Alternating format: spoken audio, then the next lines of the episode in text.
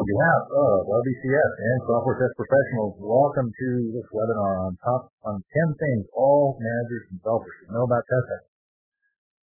I am Rex Black, President of RBCS, a worldwide testing and quality assurance firm serving clients ranging from small startups to Fortune 20 global enterprises.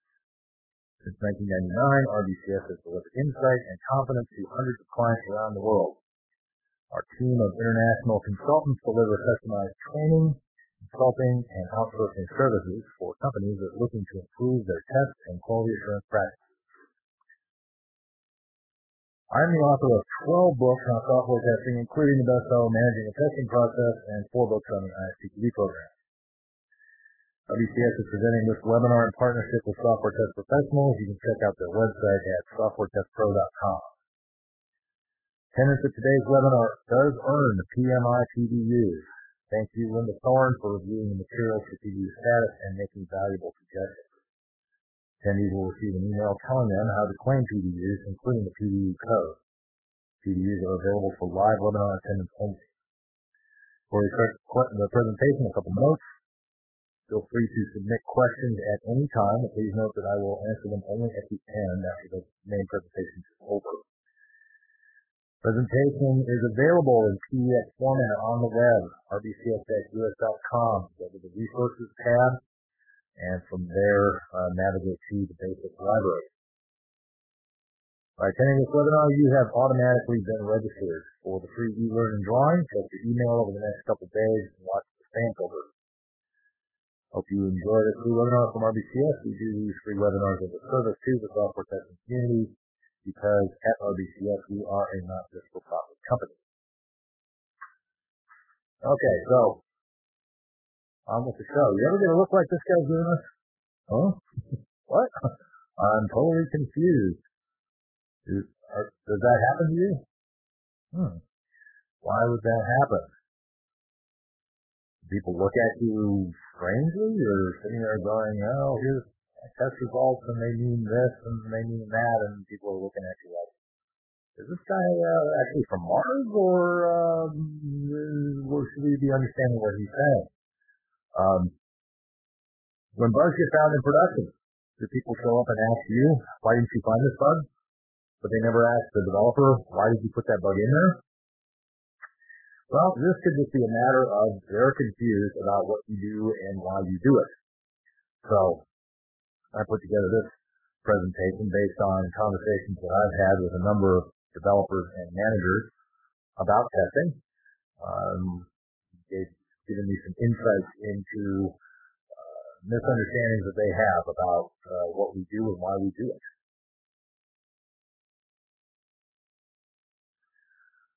Okay, so we'll start off with the most common uh, misconceptions, which is the why didn't you find all of the bugs Um, opinion, belief, idea, question. Um, it. A lot of people do think, a lot of non-testers do think that testers should find all the bugs. They believe that there is a finite number of bugs, which is of course true, but they also think that bug is that that number is small. Finite small number of bugs which can be discovered uh, if testers simply have Um, the right motivation and skills. Uh, that is without a doubt the biggest uh, most common misconception. Um, and notice that it's you know part of that is motivation. So there's the should piece. Not only can you find all the bugs, but you should. Now, should is a tricky word because when people use the word should uh, in reference to what somebody else should be able to do, um, the implication there is that the absence of doing so or failure to do so uh, indicates some sort of moral laxity or uh, laziness. Uh, it's basically the assertion is that it's contemptible behavior if you do not, right? Think about any time you use the word should. Um, if somebody doesn't do what they should, you know, always it's a matter of contemptible behavior in some form or another. Um, so, people think this is the case, but it never is. I've measured testing groups around the world, Um, and a fairly typical number for the defect detection effectiveness is 85%.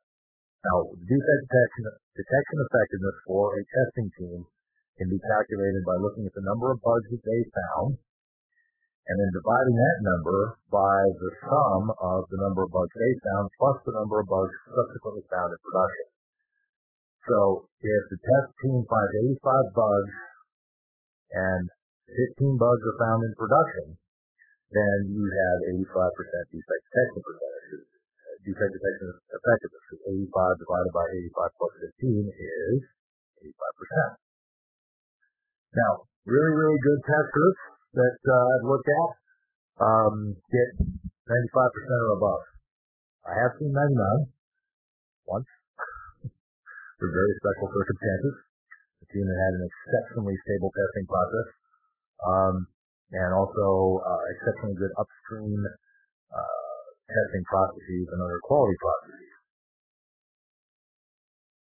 And this is something people sometimes don't understand, um, including testers, that, you know, they, it seems like give me a product that has a lot of bugs in it, and I'll find a higher percentage of them because there'll be a bunch of them that are really, really easy to find. The, the, the very target-rich environment is huge sometimes.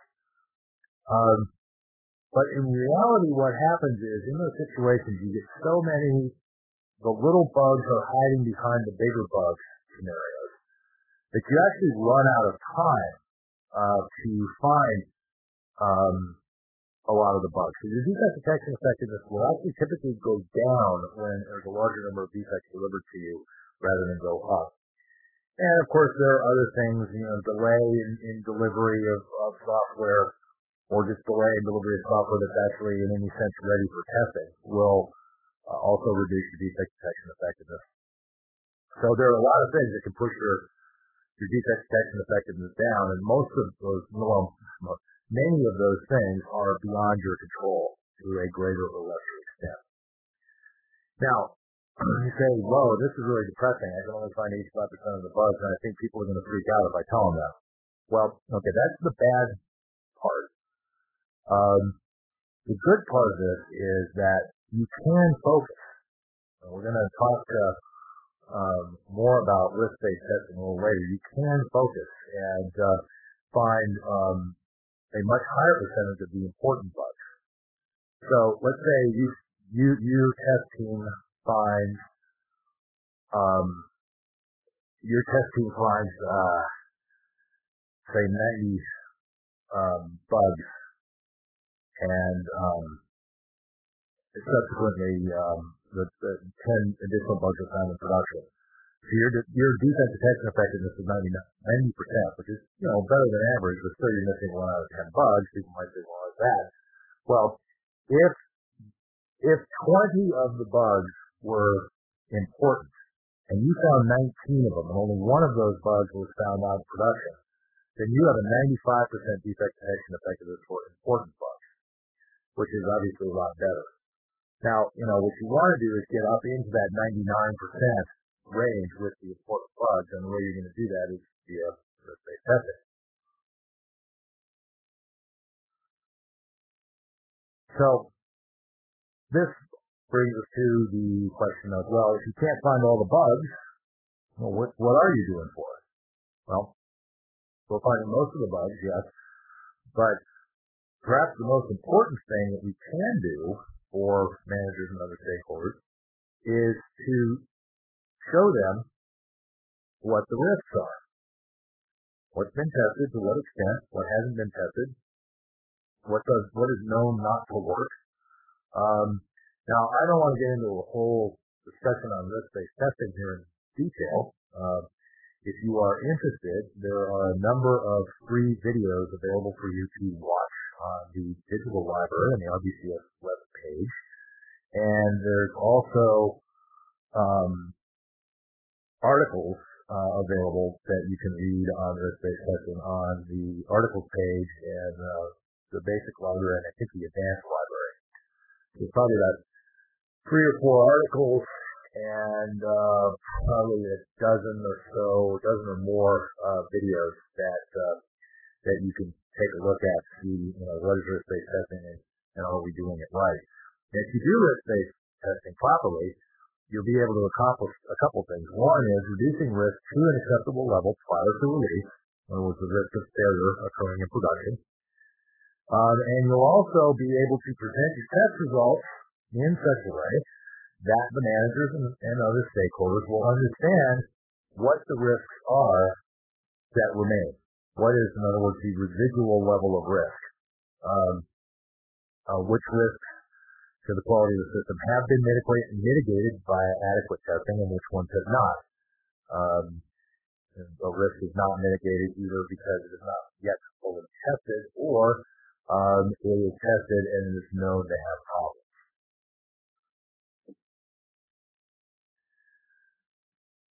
Now, probably one of the uh, one of the other very common uh, misconceptions that's out there, and it, it comes back again and again. It's like a, a vampire; you can't kill. Um, this idea anyone can test. Now, I think we've been making some pretty good strides on this in the 90s in terms of establishing testing as a separate sub-profession within software engineering. Um, unfortunately, a couple of influential people within the Agile community um, made some comments that have been um, unhelpful, comments in books, very popular books, that have been very unhelpful in this regard. Um, one of the examples here is Schwaber's book on Scrum, his first first book on Scrum, where he basically said, you know, any, anyone can test and anyone can do design. There's no special skills involved. That's not a direct quote, but that's pretty close to what he said. Um, so that kind of brought this back in, in vogue uh, a little bit that, you know, anybody can test. But there has been a fair amount of pushback against that. You know, you've got people out there like in, in the agile world, like uh, Lisa Crispin and Janet Gregory, who've done a good job of publishing a couple books, uh, push back on that and sort of establish testers as co-equal members of uh, the Agile team with uh, special skills. Which is, of course, the reality, regardless of the life cycle. Um, you do need special skills to do it well. I'm sure anyone can test badly.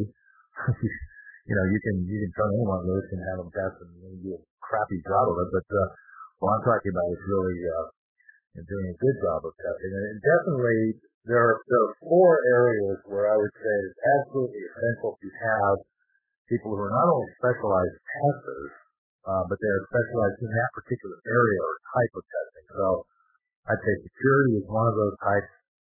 It's a very special kind of testing, requires very special skills.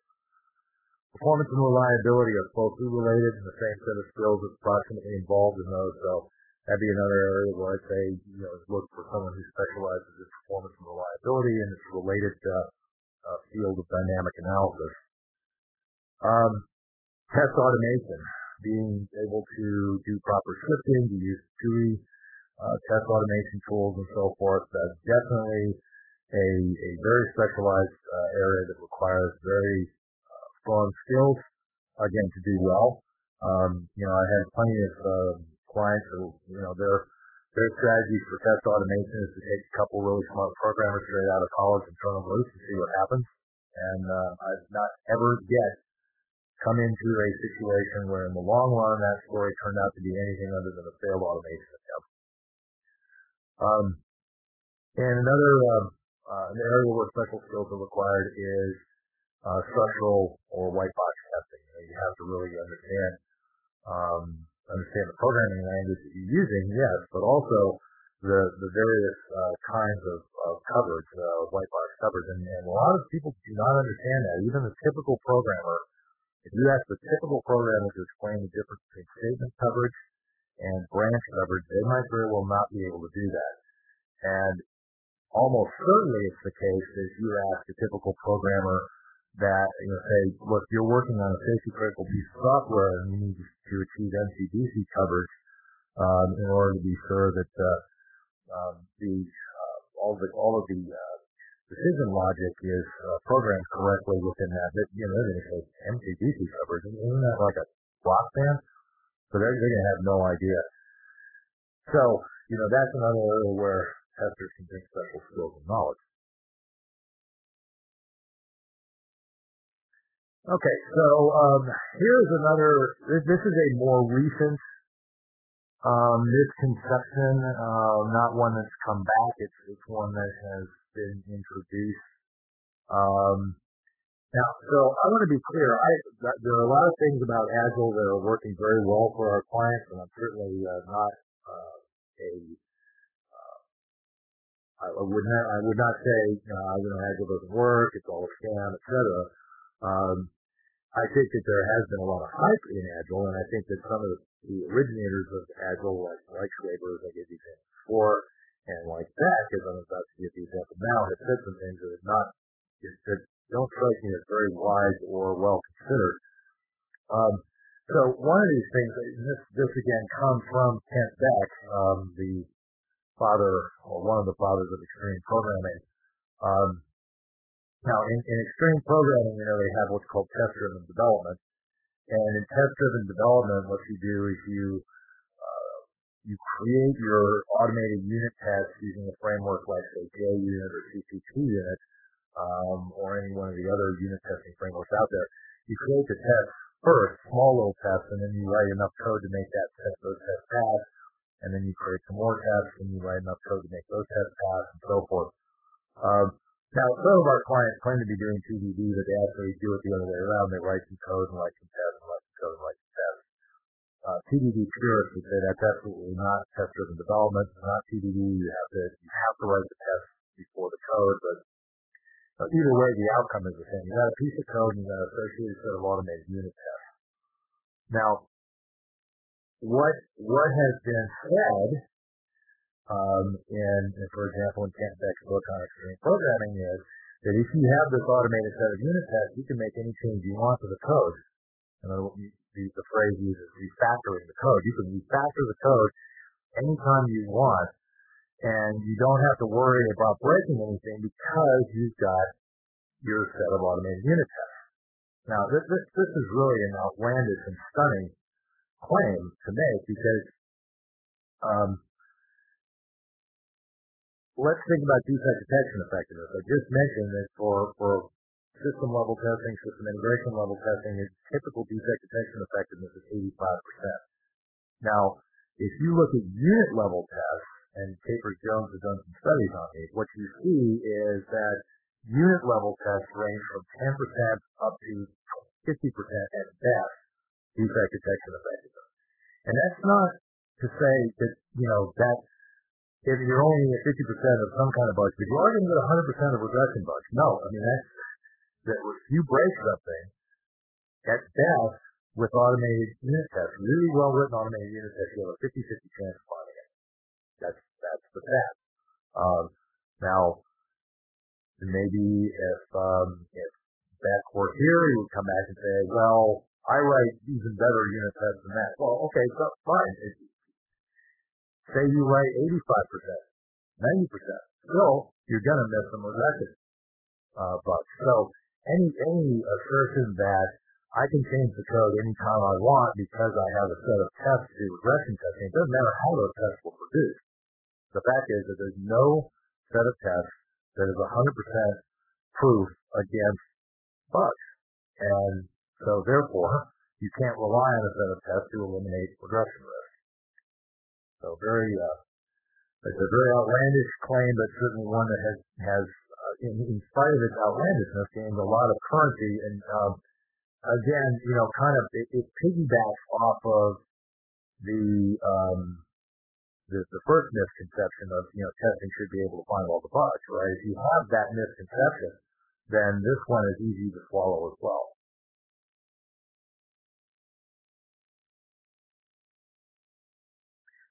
Okay. A sip of water here. We're having some uh, incredible pollen issues down here in South Texas, and, and uh, quite a scratchy throat lately. Okay. Now back um, back in the early '70s, a uh, fellow named Fred Brooks wrote a book called The Mythical Man Month, um, which was uh, which certainly is um, one of the still one of the great books in uh, software project management. Uh, very relevant even today. only a few parts of it are, have been overtaken by uh, technology such as uh, the section that talks about managing uh, memory space on an IBM mainframe, but that's like a page. Um, he followed that book up with an article called No Silver Bullets, which I believe now is, is included in the uh, newer editions of, uh, of the Mythical Man Month. Uh, and in that book, he basically said that there's two there are two different kinds of complexity. Um, there's what's called essential complexity and accidental complexity. Now, in essential complexity, what that means is, it, you know, something is just hard. Accidental complexity is where you make something hard by the way that you're approaching solving the problem. Um, so what he said was that there are things in software engineering which are accidental complexity that we, we, we make things harder for ourselves than they need to be. Um, but there are other things that are essential complexity. They are just hard. And there aren't going to be any sort of magic bullets or silver bullets that are going to solve the, um, that are going to solve the problem. Um, so the reason that he wrote this is because even at that point in time, uh, there had been um, claims of some magical qualities of certain sort of advances. In fact, um, uh, Boris Beizer in, I believe it was in Software Test Techniques, included this section um, that was mockingly entitled um, uh, I'm getting my Latin right here, lingua salvatore est, which means this is the language, um, the language is the savior. The language will save us. Um, and what he was referring to was the trend in the 70s and 80s for people to say, well, I'm going to use um, uh, Algol 68 or, or PL1 or you know, structured programming is going to, you know, solve all the problems. And, you know, if we just didn't use go-tos anymore, everything would be great. Um, and, and that was, that was, you know, what was happening in the, in the 70s. And, um, and then, you know, we got object-oriented programming and Six Sigma came along and total quality management, another thing has come along and, you know, the list goes on and on. And, and the latest, the latest, uh, advance, and it is an advance, um, for which silver bullet properties are being claimed is Agile software development lifecycle. Um, now, again, I don't want to come off and say Agile is bad or be seen as someone says Agile doesn't work. Um, it certainly um, has helped a number of our clients uh, do things better. Some of our clients have tried it and it didn't work for them, but some have tried it and it does it does help. Um, but it doesn't it, it, it can't be um, the universal fix to everything that's wrong with software engineering, uh, because after all, it's just it's just a development process. It's just they're just rules for how you organize the work. That's all it is. Um, and anybody who thinks that the, that the only the only area of of complexity in software engineering is how we choose to organize the work, mean that's just craziness. Um, Obviously, there is essential complexity um, strewn throughout software engineering. Some of it has to do with how we organize the work. So ultimately, you can't make the problems all go away. Certainly, there's accidental complexity, and improper implementations of the V model or the waterfall led to a lot of accidental complexity, and it's no surprise that Agile was a reaction to that. But you know, to say that Agile by itself is going to magically solve all of the problems uh, that we have with software, and, and there are myriad and very serious problems, um, is uh, is fantastical thinking. It's, it's a fairy tale, uh, and it, it is the latest in a series of fairy tales that have been told. Um, and if you're wondering why would such fairy tales get told, the reason is because some people get rich off of them. Some people manage to make a great deal of money exploiting fads, um, and um, that you know what's interesting is when pundits of any kind are proven wrong, um, they never have to give all that money back. Ever notice that? Watch the news sometimes and, you know, listen to somebody, write down some of the predictions and statements of some of these talking heads uh, will make on TV, and then a year later, see if, if they were right. Um, they're wrong a shockingly large percentage of the time. Um, but you'll never hear one of them apologize.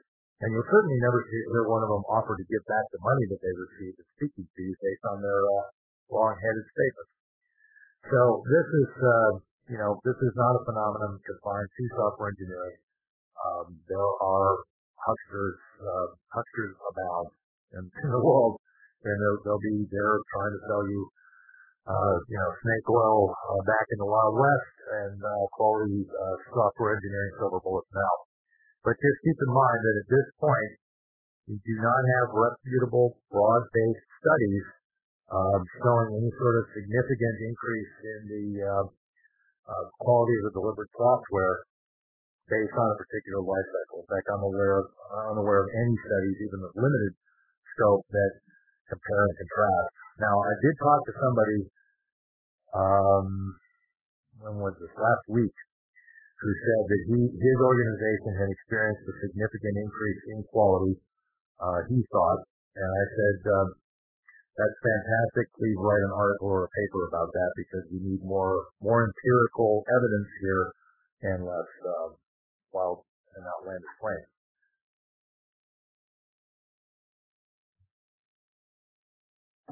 Okay. Um, test tools. Gotta love test tools. This is one of the great things that comes that has come out of the Agile world, and kind of in parallel with Agile has been the open source software movement. Um, not entirely overlapping, but it's uh, partially overlapping. And there's been a lot of great tools that have come out of open source and Agile um, communities, and uh, um, and that's really, I think, uh, raised the bar for the commercial tool vendors, which is great because they can improve their offerings and have to offer more value. So, you know, while it's uh, harder for the commercial tool vendors to make as much money as it was prior to the advent of these tools, um, I'm sure that most of the testers aren't crying too hard in our beer for them. Um, so, you know, it, it, it uh, forces better tools to be available, and there are a lot of tools out there. The thing is that um, just because a tool exists doesn't mean that anybody can use it. Um, now, those kinds of, of, marketing claims from commercial tool vendors are not unusual. Oh yeah, sure, you know anybody can use this. It's really easy. Um, I can see why they would need to say that because you might have to say something like that in order to sell a very expensive tool. But um, reality is open source or commercial, um, when tools are uh, solving complex problems, remember the central complexity, um, they're they're going to require that the person understand what they're doing. So I've run into this numerous different examples. Um, I've asked developers on a number of occasions about you know, what, what level of coverage they're achieving, and they give me a number, and then I say, sorry, this was a setup, statement or branch, and they can't explain the difference to me. What's the difference? Isn't it the same? Hmm, no.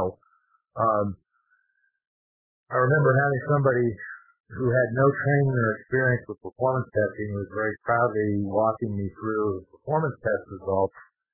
And I pointed out that he had failed to set up the load generation properly, so when he thought he was running the test uh, with the system under 100 simultaneous users of load, he was in fact running it with about 20 simultaneous users, um, which was kind of a dead giveaway when you saw the CPU go up and then go back down and go up and back down and, you know, dwell at about 5%. So it didn't take a whole lot of knowledge to look at his results and realize, oh, that's just wrong. But it was more knowledge than he had. And, you know, as I said before, um, GUI automation, um, you know, this is, this is a classic. It's just, uh, we have smart people that have a programming background. We're going to have them write all of our GUI automation. Okay. Um, I'd be willing to bet 18 months from now, every single bit of automation work that they they do in the first six months will have been thrown away for sure, if not every piece altogether. So if you misuse tools, you get confusing results. You get meaningless results. You get misleading results. Um, and, you know, the whole, one of the main objectives of testing um, is to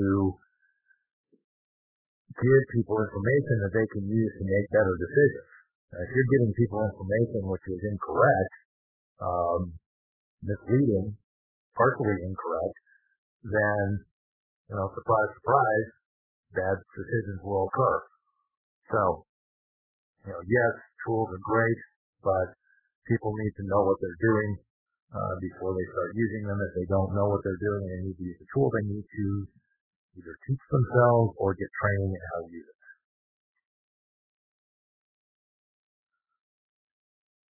Now, um, here's another thing that, that is very important for everybody to understand, testers as well as developers and managers. Um, ultimately, well, let me, let me start with, with a sort of a, um,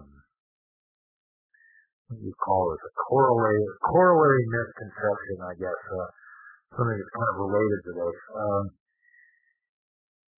which is the idea that, that counting up test cases and um, looking at things like the percentage of tests that have been run, the percentage of tests that have passed, the percentage of tests that have failed, and, and, and using those numbers as a way of measuring the quality of the product.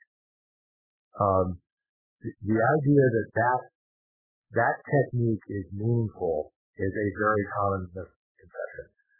Test case counts using metrics related to test cases and their status are fine for as, as measures of testing progress, provided that all the tests are of relatively similar size. If they're not, you have to break them down into uh, subgroups that are of similar size.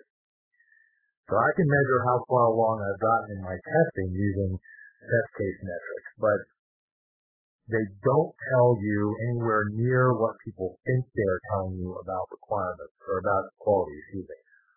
Um, the only way to really get a sense of what the quality of the system is, is to look at the status of testing in terms of the status of the test basis elements. So the test basis is just what your tests are based on. Now, we commonly, and many, well, many people commonly think that if you're talking about coverage, you're talking about the test basis, you're talking about requirement specifications. Okay, so that's partly true in the sense that yes, I do need to take, trace my test and the results back to the requirement specifications. Because certainly I need to know for each requirement specification element whether it has um, passed its test or not. You know, the, the, the, the requirement cannot be said to be met or, to use the Agile term, done if the um, requirement still has associated failing tests. So that's certainly necessary, but it's not sufficient because you can have a situation where all of the um, requirements are indeed tested and, and all of the tests associated with those requirements have passed, and you still have major problems with your test coverage and or major problems with quality. Uh, remember, requirements by themselves are always going to be incomplete and they're always going to be imperfect. You're never going to be able to capture all of the behaviors, intended or otherwise, of a piece of software in a requirement specification. I've never seen one that did. And being that it's a human work product, like every other human work product, it will have bugs in it. It will have defects. So those defects will, of course, show up as um, in, in your test, if you're basing your test on the requirements alone. And any gaps in the requirements will, of course, show up as gaps in your test. So what do I do to deal with that? Well, what you need to do is think of coverage as a multidimensional problem. Look at the other uh, dimensions of coverage that need to be addressed. So if you're doing risk-based testing, you'll have risk items. Those need to be covered. Supported configurations. Those also need to be covered. Different kinds of data in your, in your databases. Look at, the, at the, how the data can vary and make sure that you're testing across the different kinds of data that you can need to deal with. Users and user personas. Certainly this includes things like role-based security where people have different uh, uh, privileges, uh, permissions based on their role, but it also includes things like how people interact with software and systems. So all of these are things that need to be addressed. Now I'm going to do a um, repeat of a webinar that I did a few years ago. I'm going to give the presentation again with new observations, of course, on the dimensions of test coverage. And so if you're listening to this going, hmm, you know, this is something I really need to think about more and be able to explain better to other people, I will talk about it more uh, in, a, in an upcoming webinar. But key takeaway here, make sure people understand it's not just a matter of testing the requirements. That by itself is not enough. Testing of the requirements is only verification. You also have to have validation pieces. Validation is making sure that the problem, that the user or customer's problem is actually solved.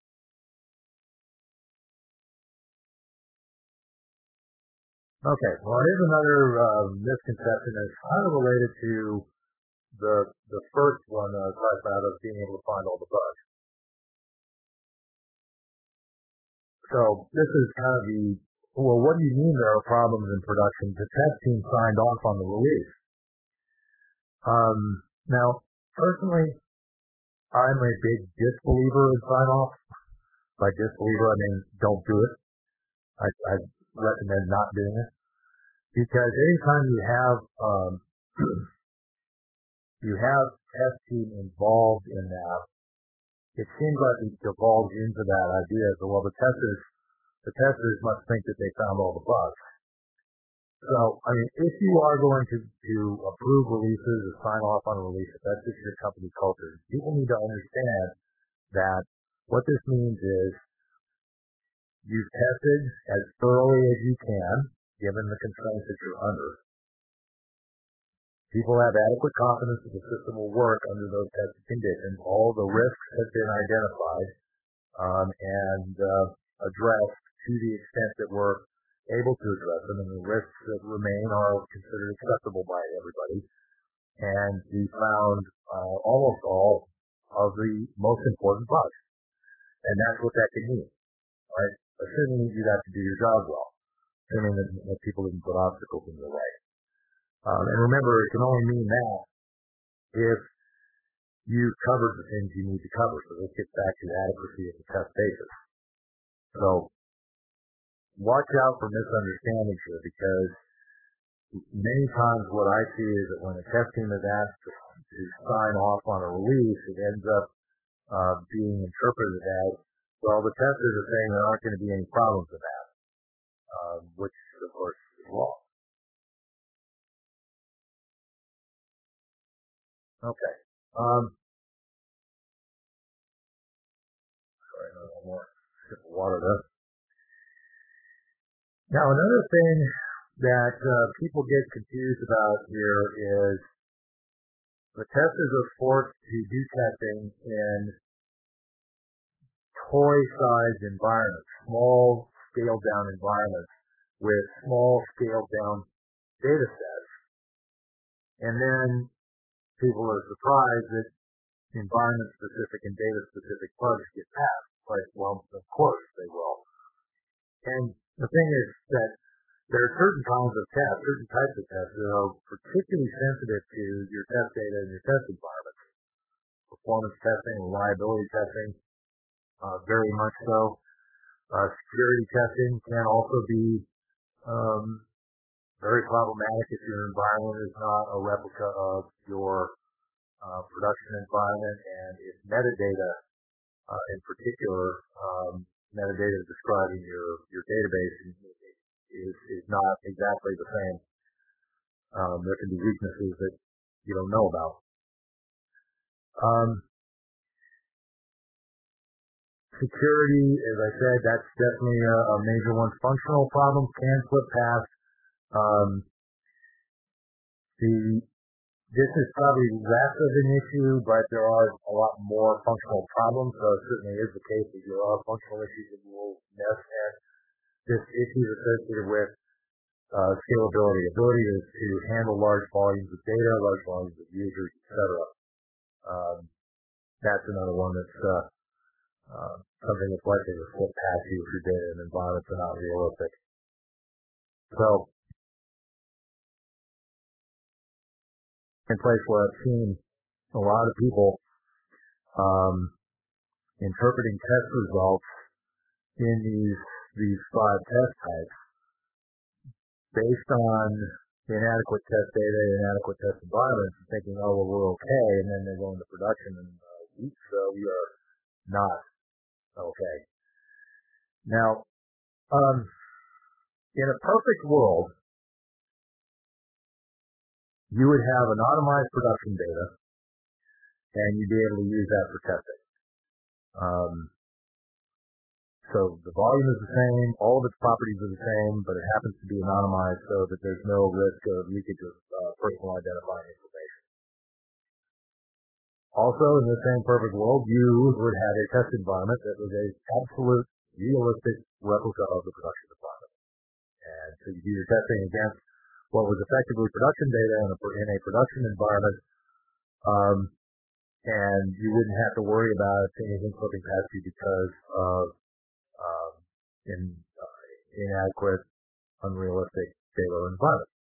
Now, unfortunately, the reality is that um, getting access to that volume of test data and being able to anonymize the test data and being able to replicate the production environment, or in this case, production environments, uh, this uh, is a is a bigger and bigger issue, and I, I think that people aren't confronting the the risks associated with this as um, directly as, as they really need to. This is this is something that uh, um,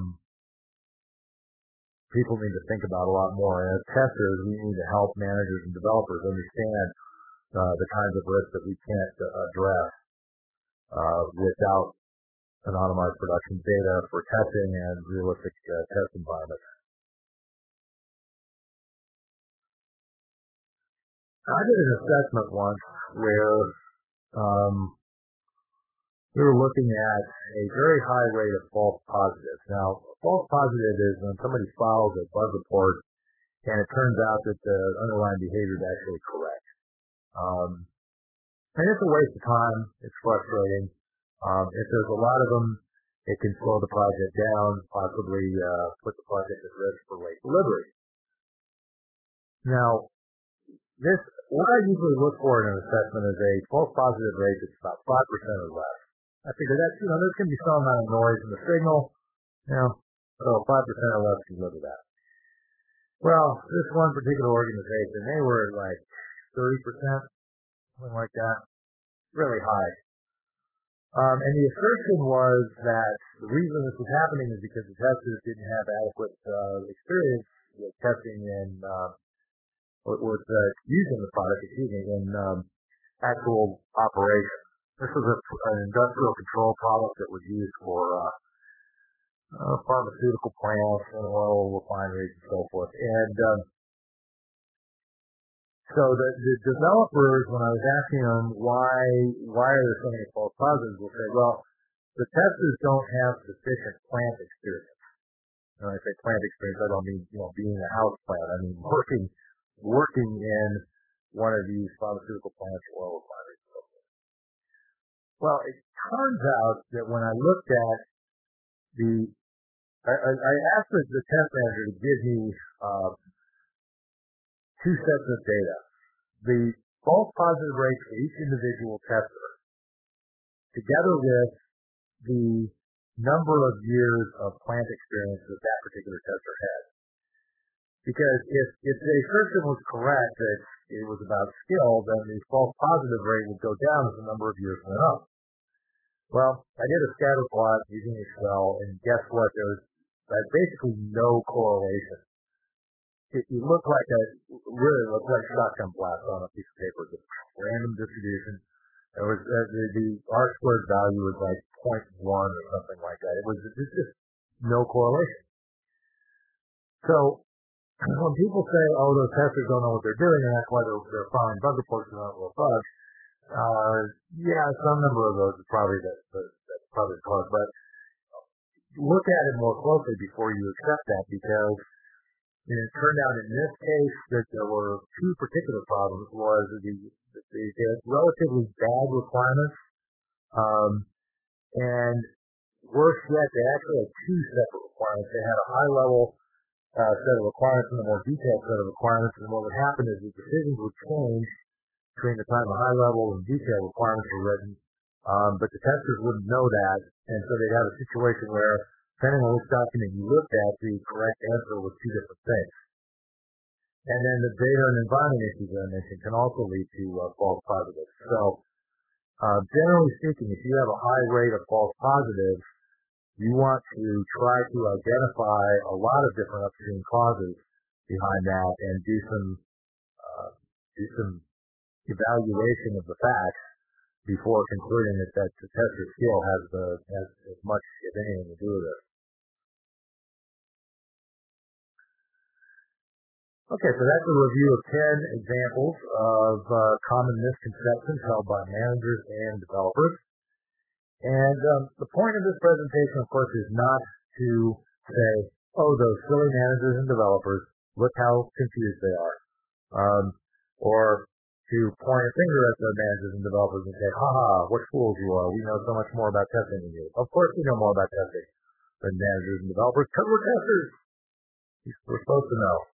But what's important is that we need to be able to explain that to the managers and developers. They are, they are our key stakeholders, and if they are not satisfied, even if it's because they're confused about what we can or can't do, that's still a problem for us. If you are providing a service, and testing certainly is a service, whether you're doing it as a testing service provider or as a testing team within a, um, a larger organization or even an individual tester on an agile team, you are providing a service. And if the people receiving that service are not happy with that service, then they might decide they no longer want that service. So uh, it's important to help uh, stakeholders understand what uh, what we're doing and why it matters. Um, and dispel any of these kinds of misconceptions that they might have. Uh, obviously, you're human. You're going to make mistakes. Um, what's important is that people understand, again, what you're doing, why you're doing it. Um, they, they, you dispel any sort of misconceptions about um, uh, these 10 areas that we've looked at, what you can do, what you can't do, and so forth. Uh, and also, you want to make sure that people understand what your results mean. Um, now, you could say, well, you know, I'll just wait to see symptoms of these things. I would recommend not. I would recommend actually, um, now that I've gone through these 10, sit down and um, review them you can download the presentation, PDF format, and go through and review and make notes on it. And look at, you know, can I find examples where one or more managers and or developers has this misconception? And um, if they do, then try to identify ways in which you, uh, ways by which you can um, remove that, that misunderstanding or misconception. Because as long as these misconceptions are out there, um, that will have a negative impact on your testing. So rather than just deal with these things as they pop up, I would suggest that you go out and go after them in a uh, in a more uh, proactive, to use a cliched word, uh, fashion. Okay, so with that said, um, put the advertisement up and we'll take some questions. Uh, the first two questions uh, from Brian and Garth, um, almost in, in unison and chorus. They're uh, about where the PDF is. Uh, so the PDFs are always posted on the basic library. So if you go to rbcs.us.com and then go to the resources tab in the upper middle, navigate from there to the basic library, you'll be able to find the PDF of this presentation. You can download it um, and uh, have it uh, copy format. Um, Kathleen asked a similar question back earlier in the presentation, but then she left, so she didn't get to hear the answer. Uh, had a couple, one report of audio problems, of nothing other than that, no sign of it on my end. Again, as always, if you do have technical difficulties, um, audio dropouts, anything like that, do let us know uh, after the presentation. If we see trends there, we will uh, um, go back to the Citrix folks and ask them what's going on. Let's see, Jose says, how to know if I have a good set of test data and or good environment? Are there any criteria or checklists for this? Um,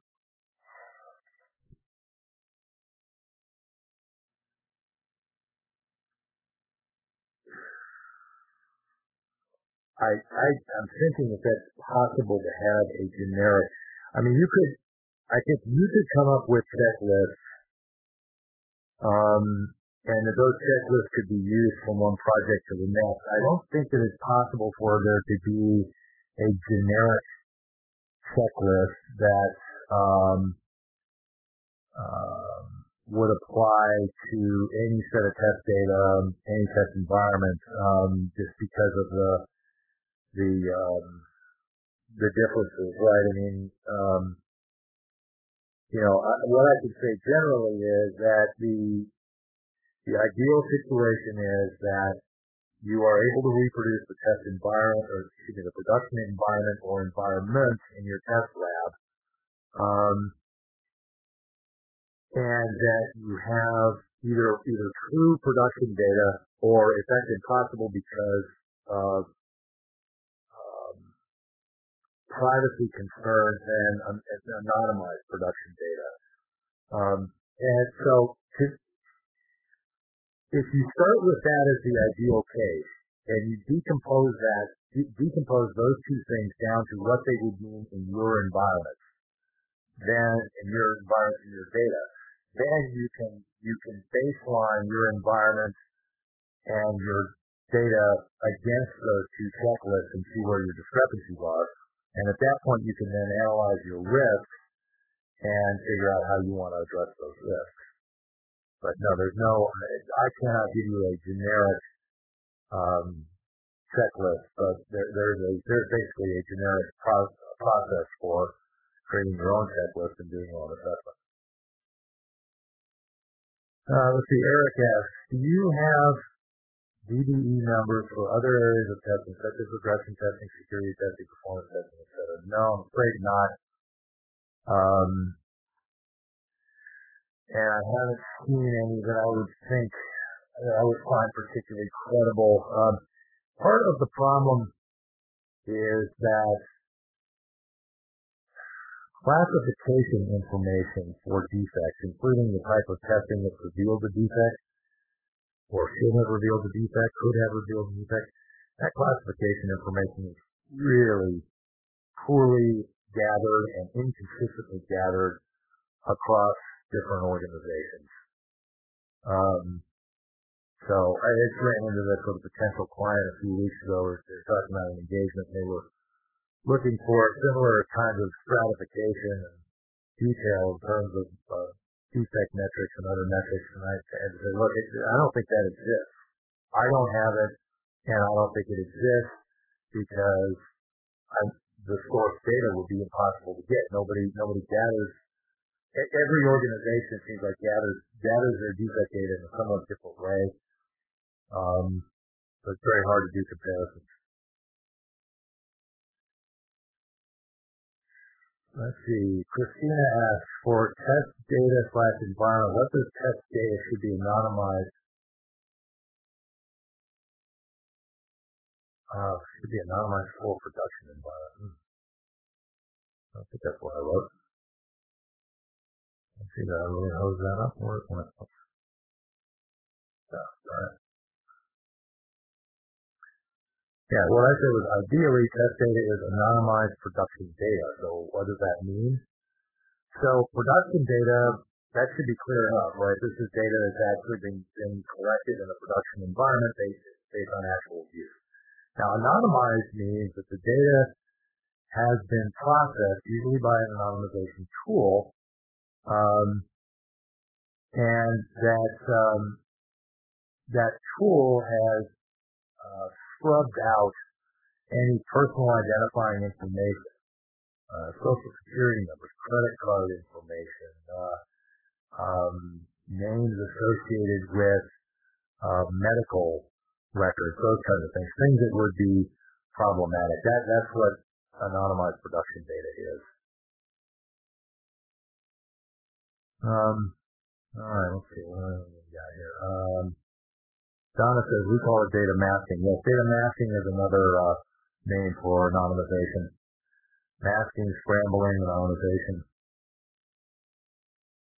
Uh, Philip says, any additional recommendations about how to start the conversation about these 10 areas? Uh, hmm. Well, I think this would be very dependent on the kind of people you're starting the conversation with. And you need to consider their, how they're going to react. Um, some of these things can be dealt with through a, a process to define the uh, objectives for testing and to set goals for them. And I think, not the next webinar not the next one or the one after that? Um, I'm going to be doing a webinar specifically about that and how you would go about um, defining your objectives and setting goals for them. And part of that conversation is, well, that, that involves the stakeholders, make, defining those goals and setting the targets. And part of that conversation with the stakeholders is going to remove some of these misconceptions. Um, some of the other ones, um, you know, I think you just have to try to identify, okay, who who has this misconception? What effect is it happening having, excuse me, on us? And how do I go about um, addressing that misunderstanding in the most effective way, given given that individual?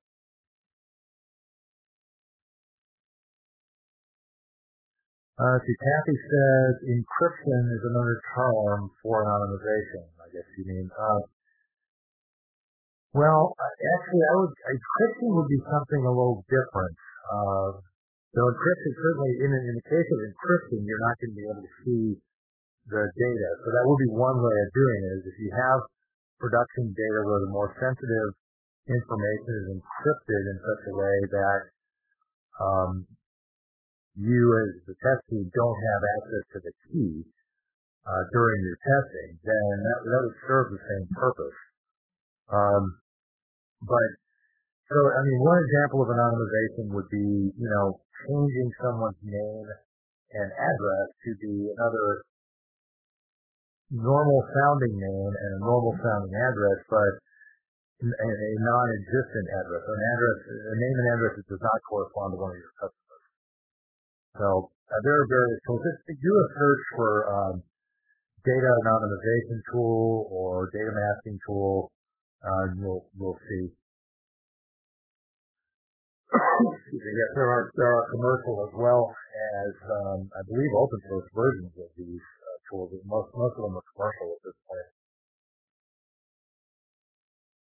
Jamie says uh, our development team is moving towards an agile methodology and moving away from the waterfall. As you state, not all can be developed or tested using Agile. How would you distinguish which projects to apply which method? Um, I guess the, the reasons that I've seen Agile fail for our clients has been less project specific and more organizational or product specific. So one of our clients gave up on doing Agile because they were in the medical device industry. They were they were doing regulated devices, and they just found that um, the record keeping rules were such that it just it, it wasn't a good fit for them. Um, so I would say, you know, just maintain an open mind. The other thing to do about other thing to keep in mind about Agile that, requires an open mind here is that there are as many different flavors of Agile as there are organizations doing it. I mean, every client that I've worked with, I go in and they say, yeah, we're doing Scrum. Their implementation of Scrum is somehow different than every other client that I've worked with that's using an implementation of Scrum. So be ready to, to do intelligent tailoring to to make it work uh, in your environment. Lena says, sometimes for the projects that I work on, the data does not exist yet because the technology is still in development. I create this data based on third-party docs. Then when the end user data is available, then I use their data to reconfirm my thought process. Can you think of a better way of doing this? No. I mean, that, in that situation, no, not really. I mean, there are tools that you can use to generate the data, and um, that I would say if you're doing this manually, you might want to look at some of those tools because the tools will make this job a whole lot easier. But um, yeah, I mean your approach, that, you know, that's yeah. If there's no production data, you're going to have to generate test data to allow you to test. Um, let's see. Mark says you mentioned that automated testing and graphical user interface was nigh impossible. We are looking to introduce automated testing to regression test impact of new browser version. Is this the type of coverage that is being referenced? Well, I hope I didn't say that automated testing via the graphical user interface was impossible because it's not. It's not impossible. What I've said is what I've said was, I'm remembering what I said properly, was that if you take somebody who has no experience in doing um, automated regression testing and creating automated regression tests through a GUI, um, then having them create a set of automated regression tests that work through the GUI as their first exposure to that without any sort of mentor or experienced lead to guide them is inevitably going to fail. So um, now you're asking here about testing different types of configurations um, via the GUI, so different browser types. Um, that is definitely a high risk venture in my experience. Clients that have tried that kind of thing. Um, there's there's a lot of ways for uh, the appearance to vary from one browser to the next in, in ways that are perfectly legitimate, and the tool isn't going to know how to take that into account. So you have a very large number of false positives. I would suggest if you're going to do that, that you get somebody on your team who has done, who has successfully solved that problem before, that particular problem of regression testing, automated regression testing across um, multiple browser um, versions and, and, types and so forth, because otherwise you, you could have some problems. Um, let's see. Uh, Eunice says, what is the safest response when a development manager who is an extreme programming advocate claims that since testing is not difficult, QA should be able to finish testing in a quarter of the time estimated by the tester? well, I mean, it's, uh, uh, you know, obviously multiple misconceptions there. Um, so I guess the way that I would look at this is I'd say, well, you're right. Testing as an activity could be completed in a quarter of the time if what you want is a quarter of the testing. So let's have a conversation about what actually needs to be covered. Um, let's get to agreement on what, what our test basis documents are, what our test basis elements are, what needs to be covered into what depth, possibly using risk-based testing. Then we can have a separate conversation about how long that takes. But once we've determined, and this, I would say that this is the point to say, once we have determined what the scope of testing is, then I will use my expertise in terms of how long it takes to test things to tell you what is required to do that testing, just as I would not tell you how long it would take to program something. Please rely on my expertise in terms of how long it will take to cover a certain set of test-based development, or some other, you know, equally polite way of saying, that you, you stick to your own knitting and I'll stick to mine. Uh, see, Kathy says, based on the size of a project, what is the recommendation for how long testing should take? And I have a similar question from Joella. Is there an industry standard in Agile for developer to tester ratio? There is no way to give general answers to either of these questions. Um, that well, general answers that are are useful and meaningful. Um, what I would recommend is that you take a look at some of Capers Jones's work, where he's done studies like uh, book uh, Economics of Software Quality and also estimating software costs, which show typical industry numbers for things like how long the testing takes and how many testers are involved in testing and so forth. And, and that, by, by studying those uh, industry figures, you'll, you'll be able to figure out which of those is actually meaningful to you and um, use them. Um, let's see, I have a question from Brian here. Which automated tools do you like slash dislike? Um, so I get I get a variation of this question very frequently. Um, usually it's more it's more specific of you know what is the best bug tracking tool. So I commend you for not asking that that one. Um, but as as with the what is the best bug tracking tool, I'm going to decline to answer this. Um, and, and here's here's why. Um, I recently did an engagement for a client, and part of that engagement involved helping them to select test management tool. And the way that we did that was that we that we talked to, I, I talked to, I interviewed uh, about 50 different stakeholders who were going to be either users of the test management tool or users of the information that was gathered by the test management tool or some other way affected by the test management tool. And we identified across those um, those stakeholders about a hundred or yeah about a hundred specific requirements, both functional and non-functional. And then we went out and we looked at about two dozen vendors, trying to come up with a short list. And um, there were some vendors that looked at those requirements and just immediately disqualified themselves. They were just like, you know, we can't do that. We can't meet this. And and they they were in, in one case there was a vendor that the client was fairly sure would make short list. And they took one look at the requirements and said, we can't do it. Um, I also had to write off all of the open source uh, options.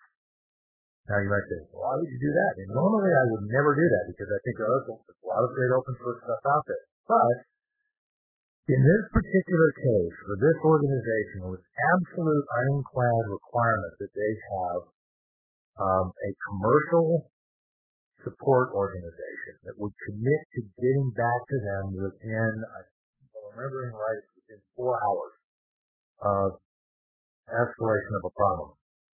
None of the open source options could, do, could meet those, those requirements. So, boom, off they went, right? So I could sit up here and go, well, Brian, you know, I mean, some of my clients are successful using this, and some of my clients are successful using that. And, you know, it's, it's just, it's like diagnosing an illness over the phone. You know, no, no reputable doctor will ever do that. Uh, and if you get a doctor who's willing to speak to you on the phone and say, uh, you know, you should, you should take this pill and you should take that and this and that and the other thing, um, that's generally seen as pretty questionable medical practice. So I would say that for to figure out which tools you need, you go through the process that I described. That identify the stakeholders, the people who use the tool or be affected by the use of the tool.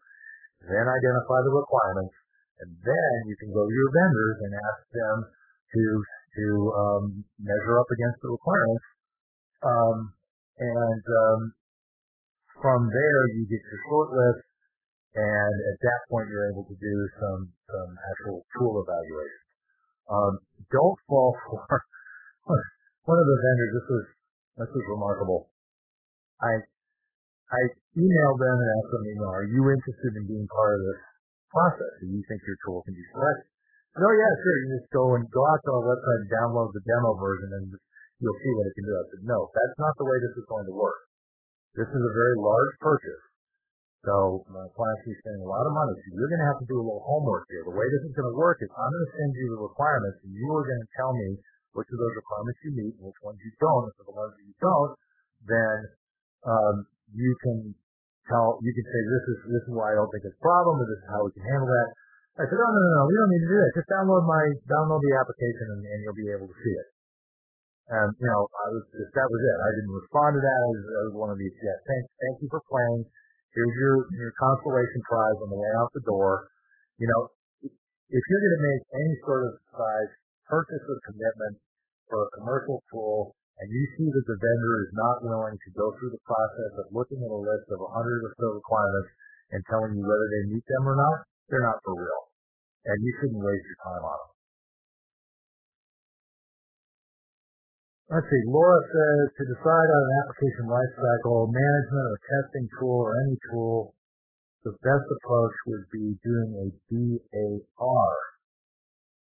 Um, I have to admit, I've learned a lot of acronyms. The DAR, Daughters of the American Revolution. Um, Laura, can you clarify what that uh, acronym is? I think it might be that what I just, the process I just explained of come up with your requirements and a decision analysis report. Hmm. Okay. Well, maybe someday you can give a webinar on how to do decision analysis reports, and I'll tune in and listen to it. Um, so I'm, I'm totally serious. I've not I've not heard that um, uh, used by a client. I'd be interested to see. I mean, what we did is we had we had the requirements in a spreadsheet, and the spreadsheet went out, and and there was a column in there. Two well, there are two columns. One is um, a column that said, you know, does do, do we meet this requirement? Yes or no.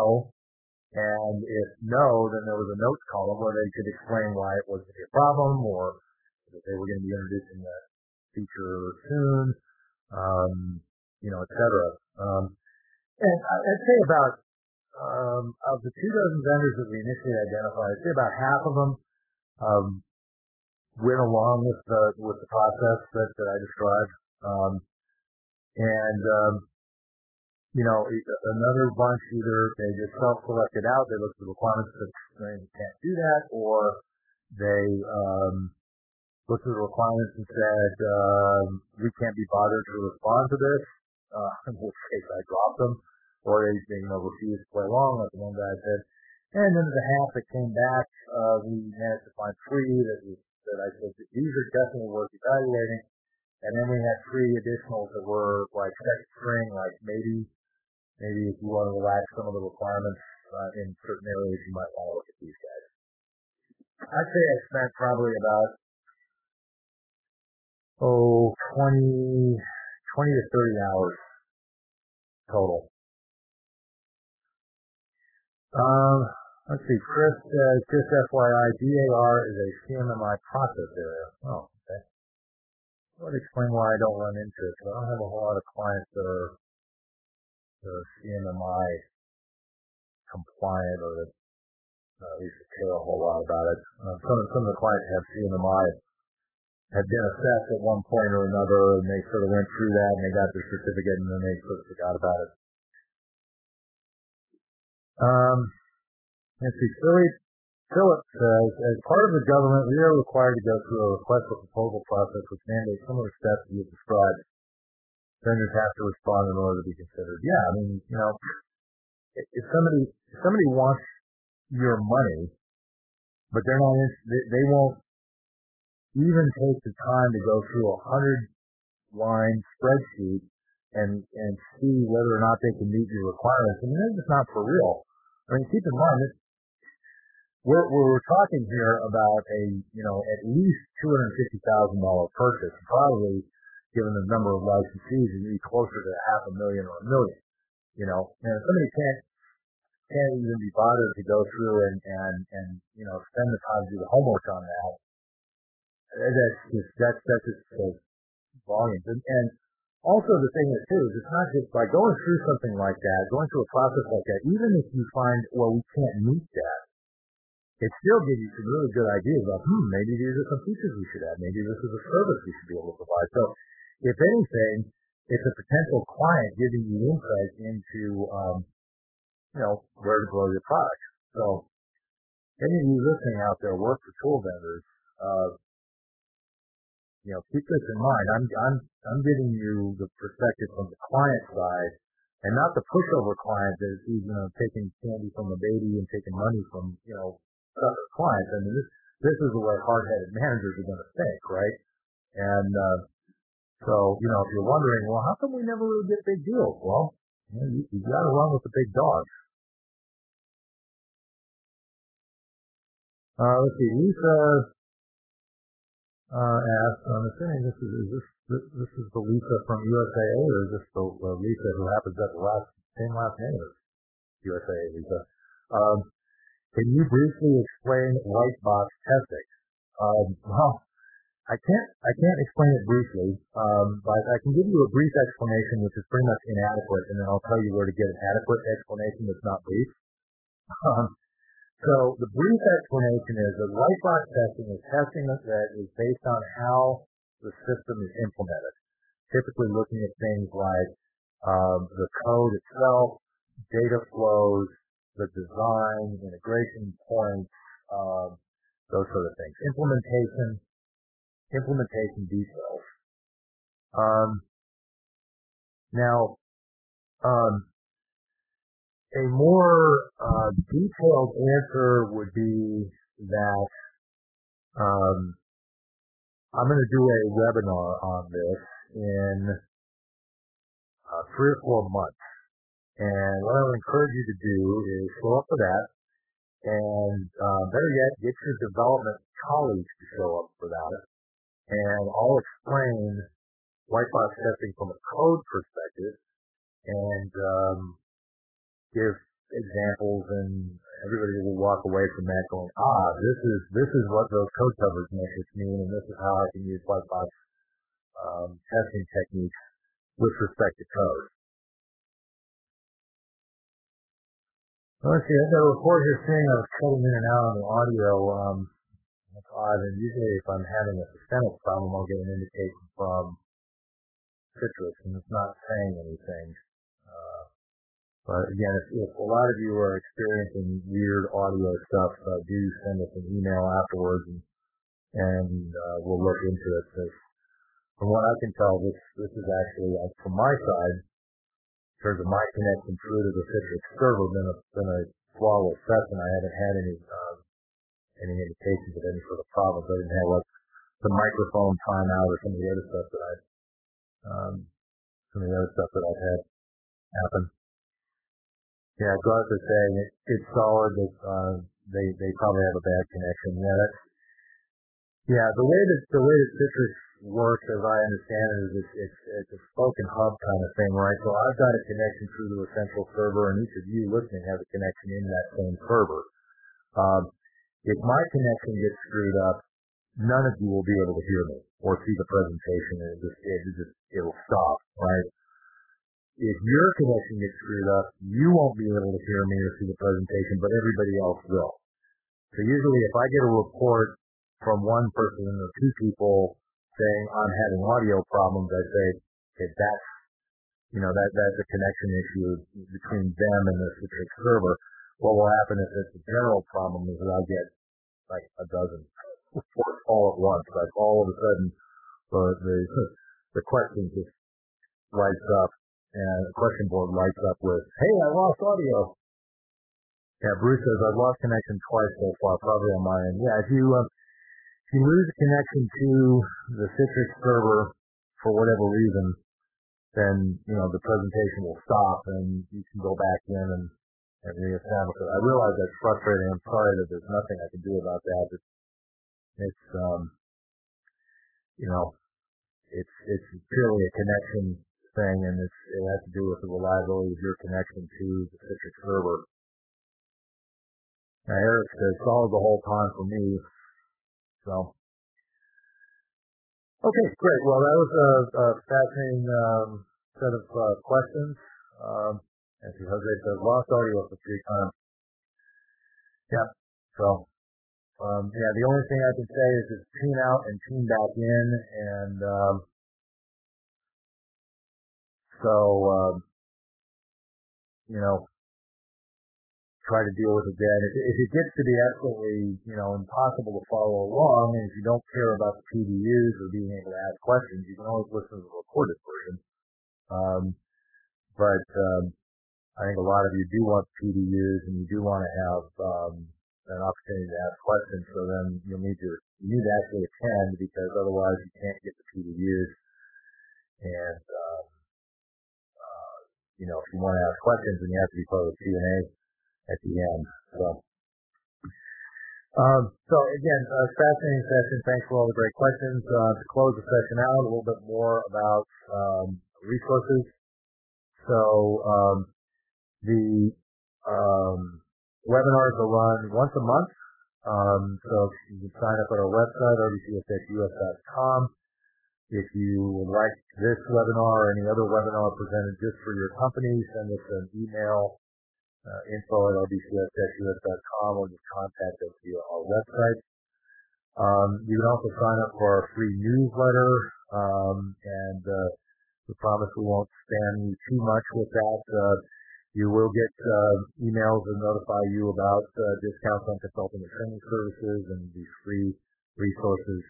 And every other month you get an article, or you get a newsletter that has an article about what we're up to, testing and quality and so forth. Um, on Twitter, we're at RBCS, and we're also on Facebook, RBCS-INC. Good place to uh, interact with us. Um, do remember to check your email over the next couple days because you could be the lucky winner of a free e-learning course. You're registered simply by attending.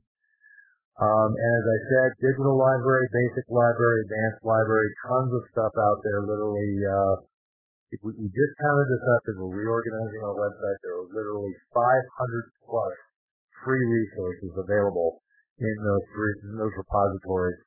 Um, and as I said, they're entirely free. You can go use them, templates, articles, videos, all there for the taking. Um, you don't even have to say thank you, but if you do find them particularly useful and you want to do a Twitter post or something like that and thank us for the template or article, we'd always be happy to see that. And of course, we'll give you a retweet if you do. Um, these uh, webinars are recorded, so you can go to the digital library and uh, catch up on them or uh, direct colleagues who could have uh, benefited uh, from the um, um, webinar or any previous webinar. Um, and they're also um, available um, uh, via our YouTube channel and as podcasts. So we have an RSS feed, or you can uh, subscribe on iTunes. So uh, lots of free stuff. Um, so we offer these resources as a service to the software testing community because at RBCS we are a not just for profit company. And that concludes the webinar. Thanks for joining.